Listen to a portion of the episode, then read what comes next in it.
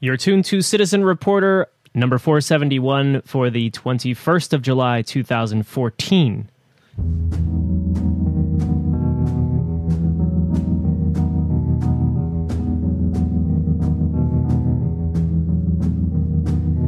There's nothing more that can be done. The battle has been fought, the race has been run. So, girls do a curtsy, guys do a bow. Hello, and welcome to another edition of Citizen Reporter. I am your host, Mark Fonseca Rendeiro. Yes, it's been a while, but here we are again. And uh, one of the high points of my summer so far has been a journey to Moscow. Now, people who have been with this podcast over the last 10 years might remember 2010, the journey to both Rostov on Don in sort of southwestern Russia and the big journey to Siberia. But this time, we went to the capital of this country that has always been, and lately, of course, very much is in the news and in the discussions around dinner tables and bars and every place you can imagine. Um, my focus in today's podcast, together with my guest Victor, who is a wonderful observer of life in Russia, as well as a participant, of course, um, the focus is life, culture, the city, because when you're in this city, it's so hard to see beyond.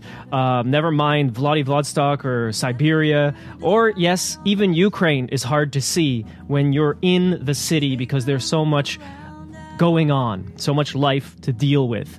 Uh, so, in this conversation, I thought I would note that you're not going to hear us talk about Ukraine much, and especially keep in mind that the uh, destruction, the, the shooting down, the tragedy, the, the crime that was committed in Ukraine, I'm talking about the Malaysia Airlines. Um, incident will not be mentioned because it hadn't happened yet. This was recorded two days before that happened, two days before the end of my journey in Moscow.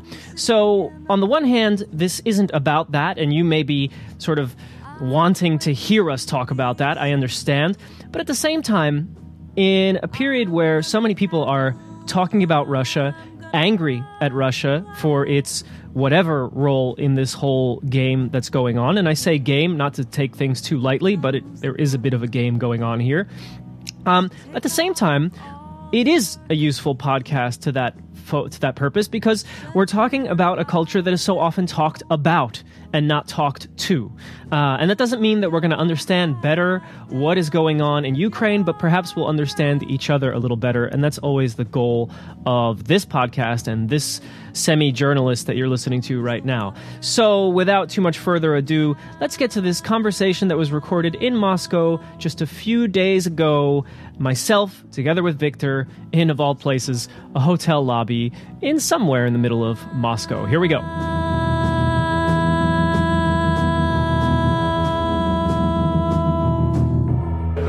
Well, hello everyone. Uh, we're in Moscow, uh, in Russia. Perhaps one of the first recordings of this program in Moscow, not necessarily in Russia. We've been in Russia years ago. Uh, and I know many of you hear about Russia in the news. Maybe you've traveled here. If so, then you probably have insight that I don't. Uh, and in an effort to learn and uh, discuss interesting topics, uh, but above all, to learn new things. Uh, I'm sitting with uh, my new friend. Uh, well, we've known each other maybe a month or two, and this is Victor. So let's say hello. Hello, Victor. Hi, Mark. And uh, Victor, I, you're you're the victim uh, here. It happens to be a place, Moscow, Russia, uh, that is so often in the news, depending on where you live. So often. Um, celebrated, hated, it, it, gets everything. So let's start with the place, since that's where I came and that's where I spend so much of my day looking at, and you and I have been discussing. I mean, this city, it's it's a mega city. It's uh, for you. Is it a place that is essentially good or essentially bad, or where do you where do you put Moscow on your on your scale of places in this world? Well, I've chosen Moscow for for the opportunities that are here and opportunities related to education, to actually professional growth, and all the rest. And I think Moscow is unique uh, from other cities because it's it's quite big. I think we have now around 15 million people living here, which makes it quite a big city in the world. And uh, I think Moscow is unique in terms of you can find here anything. Like if you want to live your life and be in a hurry and like uh, being in a rush always, you, you have it right just across the street. Or if you want to live your own life, your own pace, you can also do that. So there is a choice. And of course, it's hard when you come here. It's shocking how things are moving. It's very fast, it's very dynamic. But then you can actually, if you manage to find your own way to live in Moscow, I think that's that's makes it much. Uh, how would I say? Much more comfortable in terms of less stress. You can really enjoy Moscow, not just be here. But it took me like five years probably to develop the, the way of living here and uh, actually live in my way. Many of the cities in this world, the world we currently live in, uh, are larger than they were supposed to be once upon a time. I mean, I've spent time in Cairo, I've grew up around New York City. It's always the city was built for this many people, and now it is triple, quadruple. Uh, from what I understand, Moscow is another one of these cities that is it outgrowing what, what, it had? Is it is it bursting at the seams? Yeah, I think it's absolutely right for every city because now we see more and more people coming to these capitals everywhere. Like in London, you have it. People there is no job outside of London, like in UK, but in London, everything is flourishing, right? Uh, so more or less, right? Same story here, but in terms of infrastructure, of course, uh, the city was built for a particular number of people originally. I don't know the numbers, but I guess it's three times lower than it is now, right? So if you take the underground, Moscow underground especially, it was not built for this amount of people. Now I think it carries around 9 million people a day so that's the, the, big workload, and that's uh, you, you see it. Uh, the, the system started to get adjusted to this. You have some extra people who take care of, of, you wouldn't see this in like we seen yesterday right? Uh, you don't see it in other station where person is sitting there and watching and in your terms she's doing nothing but she's there for, for the case of emergency. If there is suddenly lots of crowd and the elevator is broken she needs to take care and reroute them to some other place. So it's like you have it right? This was the observation uh, of you know you have escalators when you're leaving a metro many people know this from where they live. So here in Moscow, like you said, you know, eight, nine million people a day, usually three, maybe four escalators leaving the station, and there is a little booth with a human that has four buttons or three buttons corresponding to each staircase, and they're just watching. They're watching people go up, they're watching people go down. Uh, and at first, when I saw this, I thought this is some kind of old relic to I don't know what time where it made sense. But you point out how in a city like this, with this many people, this is a, an important job because when things go bad, and actually we had something happen today where, where there was an accident at a metro station, and that person has the simple but important job of deciding which way the traffic will flow, leaving the station or coming in. Yeah, I've come to appreciate that. In the beginning, I thought, oh, how useless. And now I look at it and I understand that, hey, it's Moscow. This is necessary yeah, it's necessary, and I think it's also related to this maybe part of our. Uh, I wouldn't say it's cultural thing, but uh, there are many visitors here, right? So there are many tourists and visitors, and you know, people when they're visitors, they behave. They may behave like nobody's watching, you know, and these people give this sense that somebody is watching. So of course, in in the West, you have all this video surveillance, all the monitors, everything is on video, and people know that if you do something, whatever, you are on camera always, so they will find you. And here, people know that they're watched, like there are cameras there, but it's not that obvious. So the physical presence of somebody actually makes makes sense. So. that leads me to a question. Um, in much of the world, back in the U.S., for those who are listening in the U.S., surveillance is a big deal these days. We happen to live in the country of Edward Snowden. Uh, haven't seen him, by the way. I've kept an eye out. Um, but uh, in Russia, is surveillance a concern? Are people? I don't read the newspapers. Are people saying, "Hey, wait a minute"? What about all these cameras, or who is taking our data as internet users? Is that a topic here?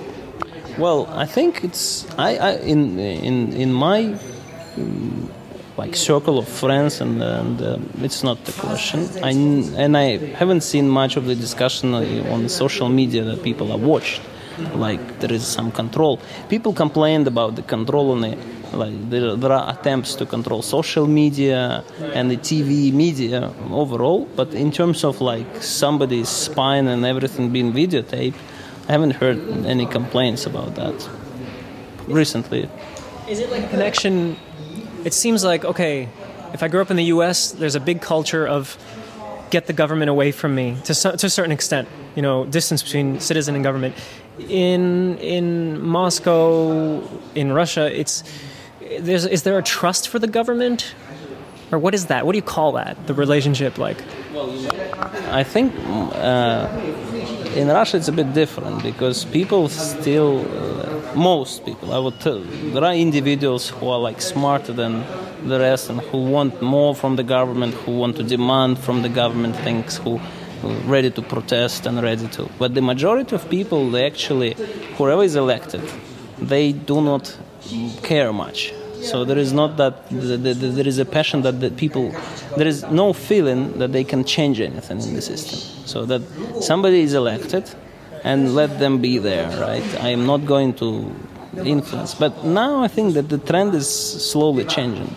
People, there are systems where you can influence. I personally did this. You know, there is this online uh, site, website, and you can complain actually about things that you see in your garden, in your yard, in your house. Uh, you can say if you see some things which are wrong, and you just put the complaint, and there are people who actually check it and who then help you to prepare the documents to deal with this thing. And now it gives you the feeling that you can change things. It's not like you're just the, the, a small thing in a big machine, but you actually can change something. And this feeling comes, and this system is working, which is a very good thing. So it gives you the feeling that you, you start to trust the, the, the, the government more, that they really do things. Of course, there are still these like declarations that yes, we will do this, we will do that. There is still corruption there are many things that uh, obstacles along this route to implement good initiatives but on the basic level in moscow yes you can solve some problems yeah there's interesting little discussions that are connected to, I think, a bigger thing about cities in our in our world. Um, when I arrived, a couple of people told me, "Oh yeah, there's a smoking ban in in Moscow." Just, uh, I think first June. Right. First of June. So, and I remember being in Istanbul uh, when the smoking ban was coming, mm-hmm. and it seemed like such a smoking city, you know. And everybody said this is crazy, and I actually don't know day to day how it's going, but I went back recently, and it's kind of normal. Like, oh yeah, okay, we don't smoke. And I remember, you know, Paris. I remember a few cities, but when I come here, people say, oh, you know, smoking ban is weird for, for Moscow. Uh, but then it goes further. Um, parking meters and not being allowed to park on the sidewalk. I dodged a few cars today that were parked on the sidewalk. One of them was driving on the sidewalk. Uh, he was looking for a parking space. um, you know, and, and again, they're trying a new policy, right, where you, you get tickets if you park on the sidewalk. And people say, ah, this will never take off, you know, in this city because we're we're different. Mentality is different. But I feel like haven't lots of cities thought of themselves as such nonconformists or such and won't Moscow just fall in line? I mean, is it so? Is the mentality so different that it won't change? Well, I think it's no way different to other changes that people implement. I think there is a usual stage of this, like, I don't remember the full circle, but there is a denial, which is the first stage where you just deny that the changes happen. You say, well, come on, I will keep smoking as I did before, right? That's your first reaction. Then you start to actually think about this, you become accept it's like it gets to acceptance stage anyway. So you people get get used to the changes. Of course it's painful. Of course you start to just you need to internalize it. You need to actually apply it. You need to find the new way how you live in this new system. I was in uk when the ban for tobacco smoking was introduced and i remember how was it. We were sitting in the hotel. One day everybody is smoking drinking beer. Next day there are signs no smoking please and nobody is smoking. There are people smoking outside, but inside, no. I think here uh, the war attempts from people like to, to, to violate it. Now you see lots of uh, cars being where the, the number plate is covered with some sort of material, so people cannot see the, the, the numbers and they cannot. But I mean, that's also and you, you, it's amazing when you see these things like on the Mercedes on the last version, right? The car costs like millions, right? And then a guy he, he doesn't want to take it. Come on, yeah, you pay for your parking, you for your Mercedes, but it's a mentality thing, and I think it's it's it will take time for it to change, and I think people will. And overall, I think that's the observation that uh, if you take the West, like Europe, uh, America, people know that there are rules and they are willing to follow the rules. And here, people want to get ahead of the rules. They want to. There is, I don't know what is it, a competition, or if you see in the underground, people want to be the first in the, in the escalator. But come on, there is a difference of I don't know, 10 seconds. You will, but it's this drive. Like I want to get faster, and it creates lots of uh, uh, unnecessary movement where people block each other and they don't allow. So their willingness to be first or faster, uh, it, at the same time it blocks the the rest. Absolutely, the actual function. So, and it's this part I think is a cultural, a little bit, and it's maybe because of the past and people. I don't know the way of living. As I said in the beginning, if you are not comfortable, you will create the mess around you. So you will do unnecessary movements. You cannot be in the flow. You cannot enjoy it. So you become like you struggle in the system and that's why you spend more energy and you kind of get more energy from the system. Um, there's a, a, mentality, there's lots of different mentalities, first of all, right? Because we're in a country, there are different ethnic groups, there are different people. But the, there's the more dominant mentalities that you, you may hear if uh, I don't get into that many conversations, but I get into a few. And then, of course, in the press, you hear about them. Um, I've, I've come to almost isolate it. I want to know what you think. Um, I think that the the dominant mentality, the least common denominator, right? So not necessarily the most intelligent or the loudest, though, is one of the world has gone crazy or is on the road to going crazy, but Russia is not going to follow that road. In all and i'm talking economic social uh, uh, russia has we, we, we're not going to go crazy the way the rest of the world is going in the wrong direction. We've got what we need here. Um, it's it's not a siege mentality but i'm getting closer to it where it's it's we know the path and we're not going to do what everybody else is doing no matter how popular it sounds or who tells us to do what. Uh, i think it's an interesting observation that you have. I think that's in a way, uh, yeah, it can be seen this way. I wouldn't. Um, um, it's hard to say that this is a common theme for mm-hmm. Russia, yeah. but I found it that yes, maybe uh, this is how we uh, are perceived yeah. We uh, so it's like one thing that you think of yourself, and then another thing how you're perceived by by the, the rest of the world. And I know, and I have lots of friends in the West, and I know how we are perceived. That people really respect. Like there is a feeling of respect that yes, we have something to say, we know deep things, right? But at the same time, we are not willing to maybe cooperate, and we are not willing to follow the standards that mm-hmm. are uh, the, the, rules, as I said. It's not about being ahead of the rules. We don't want to break them, but there is there are a few themes I think here.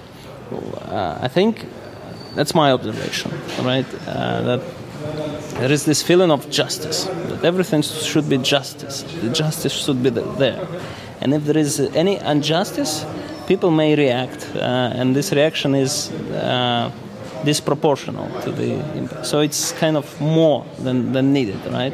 Because I don't know why. Maybe it's some historical things that happened, like the Second World War and other things, and, and before there was this injustice, and people react quite sharply to any uh, anything that is injustice. And you, you see this on, I think, on Ukraine, you see that a, a lot. That somebody is there in the backyard, right, doing something, trying to uh, I mean, trying to split, manipulate the opinion, and we see this. And for us, it's injustice, right? And then this respond, yes, in, in the Western eyes, that's yeah, that's too much, right? Because of the informational war and how it's given in the West, right? But this is like, this is what we deal with, this response, right? And I think that coming back to the question of the mentality, I think that people here like to be seen special, and they have this like I think value inside. They know the value for themselves, and they're not willing to um, be open to others. They don't try to pretend. Quite direct, right? People can say you what they think. There is less political way of saying things right Mm-hmm. Like in UK, for example, you come and people will instead of saying no. Uh, and there is a famous joke. I think there was some some of the comedian coming to Russia, and he uh, wrote a big big thing on, on his visit, where he was comparing how Russian customs, for example, or the border guards behave. And in UK, people say, "Would you please give me your passport?" And in Russia, people will say, "Passport." just like, and it's nothing to do with people are rude. They just want to be efficient. It's not about the rudeness, but I understand that this is perceived by others as rudeness, right? It's too direct people not used to this. But if you know, and this is if you see overall uh, Russians on the streets, they never smile, right? No. It's never smile. Uh, probably you saw maybe five smiles during your walk, but this is it's not about people are like very serious and dangerous. No, it's just because not the habit. They're inside of themselves, and if you start to talk to them, yeah, then you discover that there are many more to this. And this is impression that most foreigners get when they come and when they they are surprised. By when, when they know people better they're really surprised that there is something inside. And in a way there is a contradiction because in a way we want to make this uh, look nice and being seen as good hosts and, and all this stuff. And from another side we don't do much attempts to actually show it from the very beginning it's I think it's about selectivity with whom we do this. Mm-hmm. And if we know that the person is in our circle, yes, we show that. But we wouldn't do that to the complete strangers. So, unless you know us and we know you, we will just say that no. On the, on the same hand, although perhaps different subject, appearances matter a lot in this culture. And I'm talking clothes, I'm talking car, I'm talking.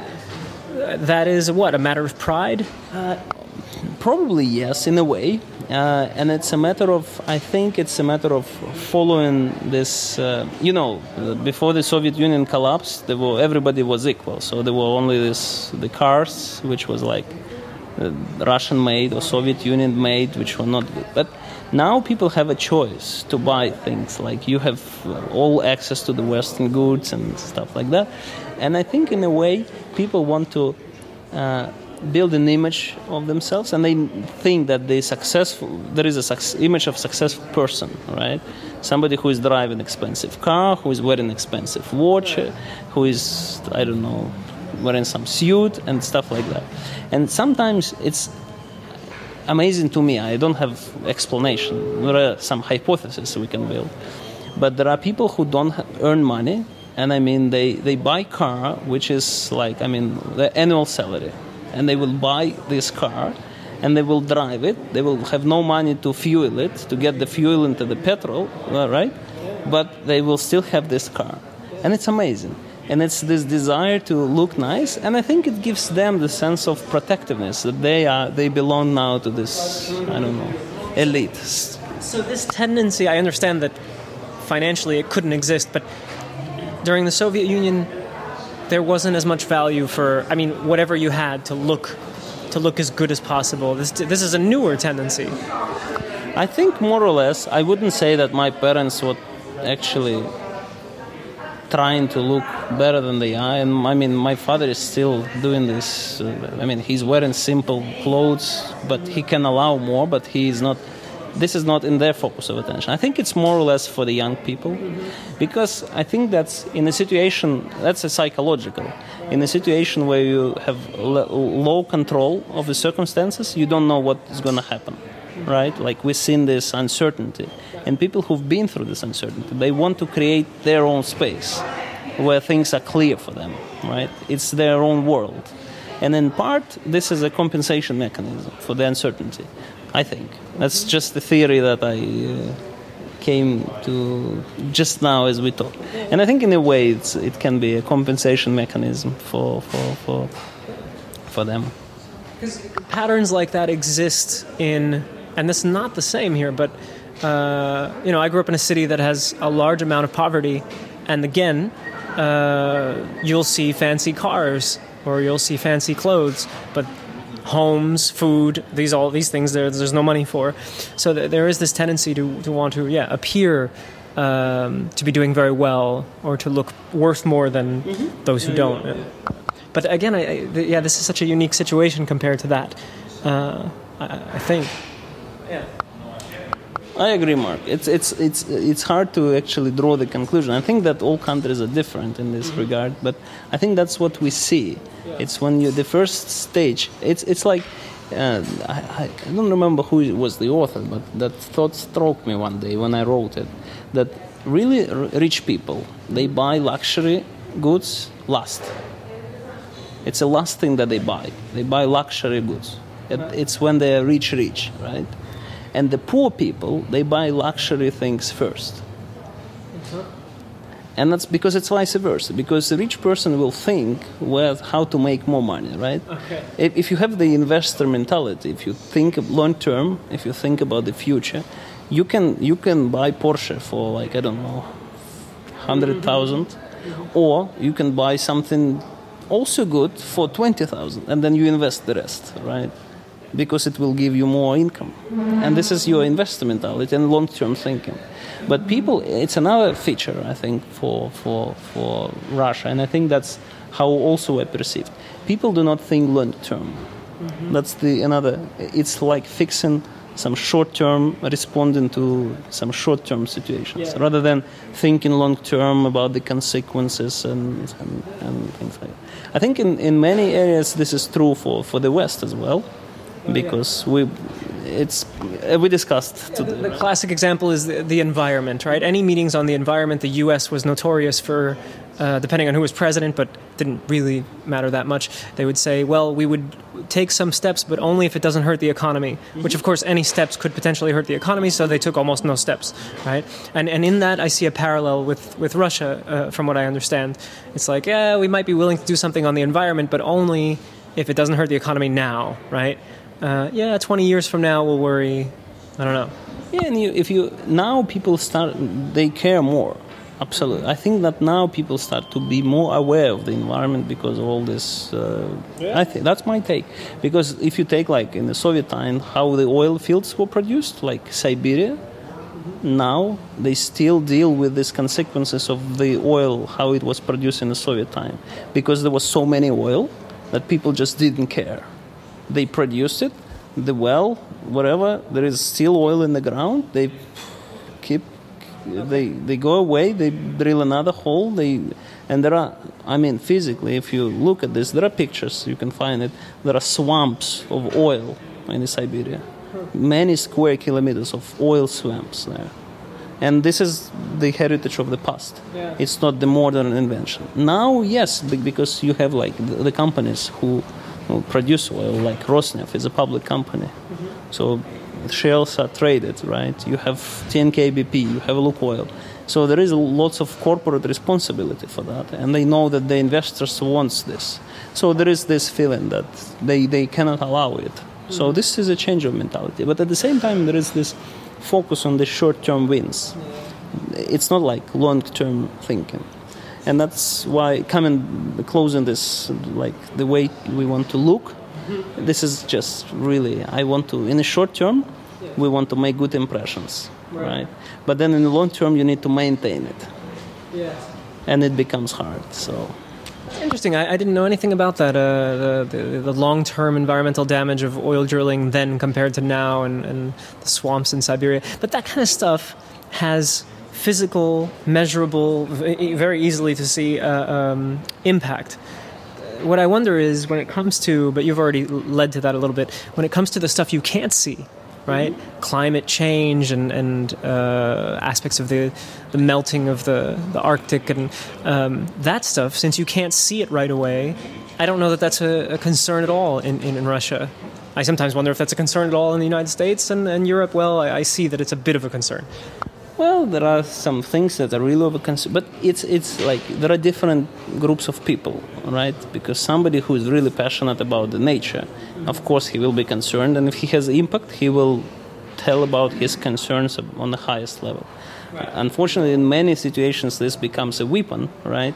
Who will keep which waste where, how we manage this, and it becomes a trade-off, right? Because now you, if I'm not mistaken, in the environmental policy, you can send all your emissions. Like your country have one, yeah, carbon trading, all these things. It's like you you can. It becomes the matter of like you can buy it, right? You need more emissions, you pay somebody and you buy it. Come on, that, that's it doesn't make sense because it doesn't bring you it just costs you more, right? Yeah. But it doesn't change your mentality. And I think that's what we faced in, in all over the world. Uh, and I think for, for Russia, um, I think people started start to care, but it, it's there is a big gap between people who don't care. Mm-hmm. Absolutely, they can uh, throw the garbage on the streets. They just don't care, and there is a part of society which really cares, and there is a big gap. Yes. Yeah. And you see it. I, I see bits and pieces of it even just in Moscow. Like, you know, cycling. As much as I can criticize, you know, we're, we're by a very busy street. It seems scary to cycle on it. But yet, if I go on the side streets, I see more and more people on bikes, or, or I've seen try, people trying to get on bikes where the public bike system doesn't work. I mean, not that's not just about you know us. Uh, I've seen regular people trying to get a bike, and uh, the the idea of organic or natural food coming from local farms here and there. I see these examples in Moscow, and I see people there online to get whatever it is, and, and um, at the same time, not unlike places in the rest of the world, the big box stores, the IKEAs. I saw the traffic going towards the shopping malls, and the and I what I see is a yeah the mentality of cheap is best, and everything else I don't know. Environment, mm, I'm too busy. Uh, I'm trying to get by or whatever. Absolutely, and here I think that Russia is not unique. I think it's it, that's the same in any country. You have always popul- part of population that wants to buy the, the, cheaper the better, right? That's the mentality, and the more the better, all right. And yeah, then you have people who are on the other end, like the more quality is better, it's not about the quantity; it's about quality. It's more about like organic versus cheap and stuff like that. And it's just different poles of one reality, different polarities. And I think Russia here doesn't have any uniqueness to other countries. Of course, with the, with these bicycles and stuff, we wouldn't become Amsterdam for sure. because of the weather. Yeah, maybe, but because of the weather, I think even not New York because the winters here Mm, you can you need to park your bike for six months. Yeah. yeah. Because you cannot drive it in, so. Right. You need spikes on your tires, chains. Yeah, well, spikes. but not in Moscow because in Moscow it's just like it's you will be coming to work all dirty and, and all this. Yeah, it's impossible. All right, let me let me uh, come to the big question. Um, there was a question about that I wanted to ask you on the on the global scale, right? In any analysis of the near future that you read, uh, there's lots of discussions of China and and the, the wealth they've amassed and the, the, potential from the rise of the middle class. And India gets a lot of uh, ink about what they're going to do. The United States is always mentioned, not so much as a future star or anything like that, but a continuing cus- consumer, and um, even Brazil these days, maybe because of the World Cup, but you know, is discussed as a as a powerhouse. Here we have Russia. People talk about the the oil and the gas. Okay, I think a lot of people know about that around the world. Um, is this a country that's on that, that top five list of countries that are going to lead the world in the future, or do they not have the advantages of a of a China or an India? I mean, where are they in the big scale? I don't believe in this like there is one country should be a leader. I don't believe because I teach lots of leadership, right, yeah, in yeah. terms of the programs. But I think that there are a few ways how you can look at the leadership. You can look at this as there is one example and who needs to be followed. Like I'm a leader who is who knows what's the best for the rest. And there is the concept of leadership where we can achieve results together as a team. And I believe in this concept more. And I think that that's where the world should move. That there is a leadership as a team process. It's not like somebody is a leader and who's saying what's right or wrong can be a judge and actually mess up with every situation that violates it. But I think it's more about the team process where we can agree what's good for the world and we jointly achieve it. And this is leadership. It's a process. It's not the role, and it's not like. Uh, I think this is where we should move. I'm also wondering about things like I'm only looking around, right, walking around town, but I'm wondering how many children I see. How how old is this country going to be uh, in terms of percent of elderly? Can they afford it? Every country is asking themselves this these days. But I wonder where Russia falls on that scale. Uh, and then the whole aspect of modernization as things become automated, and, and you know what happens with more unemployment or less unemployment and, and that's where i'm kind of i mean this is a, a, bigger analysis but that's what i'm looking at as i wander around the city wondering where this place falls in, in 40 years or 50 years um, falls is perhaps not the right word. Yeah, i get what you mean. I think that what we see now in russia that there is definitely there is population um, gap demographic gap. Yeah, yeah. that there is the, the, decline in population is going still. There is more mortality rate than there is a birth rate. I still i think we a few years ago we changed it but it will take another 15 years to actually bring it back. What's it like two kids a family something? Yeah i think that's a standard but i mean we need more. If you want to grow we need to have three. There are now programs which actually support the young families to have two and more children. So there are good compensation mechanisms there is these allowances for the property to apartments that people can actually expand their space they live in. So there are programs and governments start to think about this. And there is another part that there is this migration, the changes to migration legislation that they want to bring more mm, to allow more migrants from the former USSR countries to come in and actually be legal here, mm-hmm. because there is lots of uh, them, but they're illegal.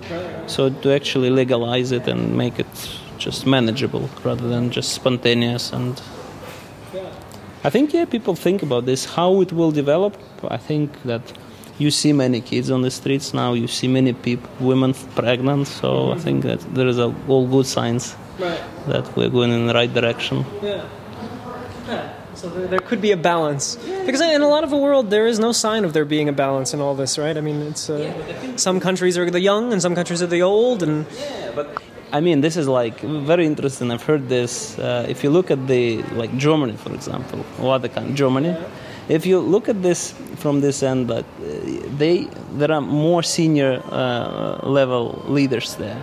So to become a leader or manager, you need to be really senior. People actually get to these positions when they're 40, 50, 60 even, right? They're more senior, they know how to do things. So they leave to the pensions quite late which means that they cannot allow more young people to come in. They, physically, they cannot allow them because there are no spaces. So, and that's why there is very common when people in Europe they're students until they're like 30 35 they're still students they're teaching some new things and learning and only then they start working mm-hmm. and i mean by age of 30 maybe many years uh, many people in russia they've already been through so many leadership challenges in their lives. They had to deal with uh, some uncertainties, and they, and that's why they became, uh, I think, uh, very skilled in this. Yeah. And that's why it's a very different. so there's a lot more young leadership positions, or younger people in leadership positions. You can see. I mean, there are people who, I know examples of people who were 26, and they were managing huge division inside of a big organization, successfully managed. There was an example, uh, I think, a few years ago. I traveled to Ural, and there was this. There is a uh, one of the enterprises, and they invested about one billion dollars in the new uh, facilities and new equipment, new project, installed it. It was a white metallurgy uh, idea, and the guy who was managing this project, he was 24. 24 year kid, right? And he was managing the whole thing. And it's still there, and the Japanese people come, Japanese engineers come to see this miracle there in the Chelyabinsk, right? So this is like this is an example, and these people are trusted. It's a matter of trust. We really there is openness. If you know things, you can influence, mm-hmm. and there are more examples like this. I mean, now there are many leaders with whom we work that 35, 30, 40 you, of course, you have senior people like uh, ex the, the, the old generation. They're still there, but I mean, there is this young generation who is catching up. Yeah. That's just the, the, the observation. Yeah, yeah, and that's what I wanted to do today, Victor. Uh, uh, it was a matter of. Uh, people have so many questions about this place and the people who live here. And oddly enough, even though we have the internet and many of us can speak each other's languages. Admittedly, I think Russians more often speak uh, or English or something else than we speak Russian, although maybe that could be changing. But um, strangely enough, we still have a lot of misunderstanding between cultures. Uh, based on the information we do or don't consume, it's it's amazing. Like you, you could know lots about this place, yet we don't. So that's where we need like meetings and, and tourism and visits and it's and my only advice for all people for us for them that we need to be become more curious about each other hmm. just it yeah. if we do stop trusting what people uh, what's open in the public i mean what's media is giving us and we start really to become curious how these people live we will discover many similarities and we will understand that we are all the same right? And there is like, yeah, we have our own specific, our own cultural things, cultural difference because we have different history, but at the same time we are all more or less same. So if we become more curious, I think we will live in a better world. that is the greatest note to end on. Uh, Victor, thanks so much for uh, recording a little with us today. Thanks, Mark. Thanks. We'll see you back here in Moscow as soon as possible. Okay. see you, Mark. Good.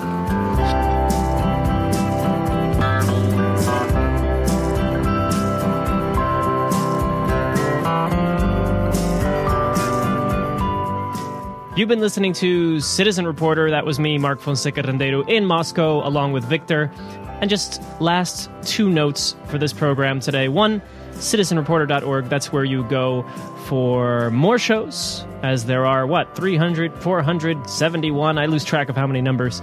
And the other note, there is a program called Newz of the World, News with a Z, where Tim Pritlove and I discuss the news, and we're starting a new exciting segment this week, but there are already so many programs for you to listen to. So, by all means, Newz of the World, look for it, subscribe, and you can hear a different kind of program from this production duo. All right, that's it. See you next time. Thanks for listening. Goodbye.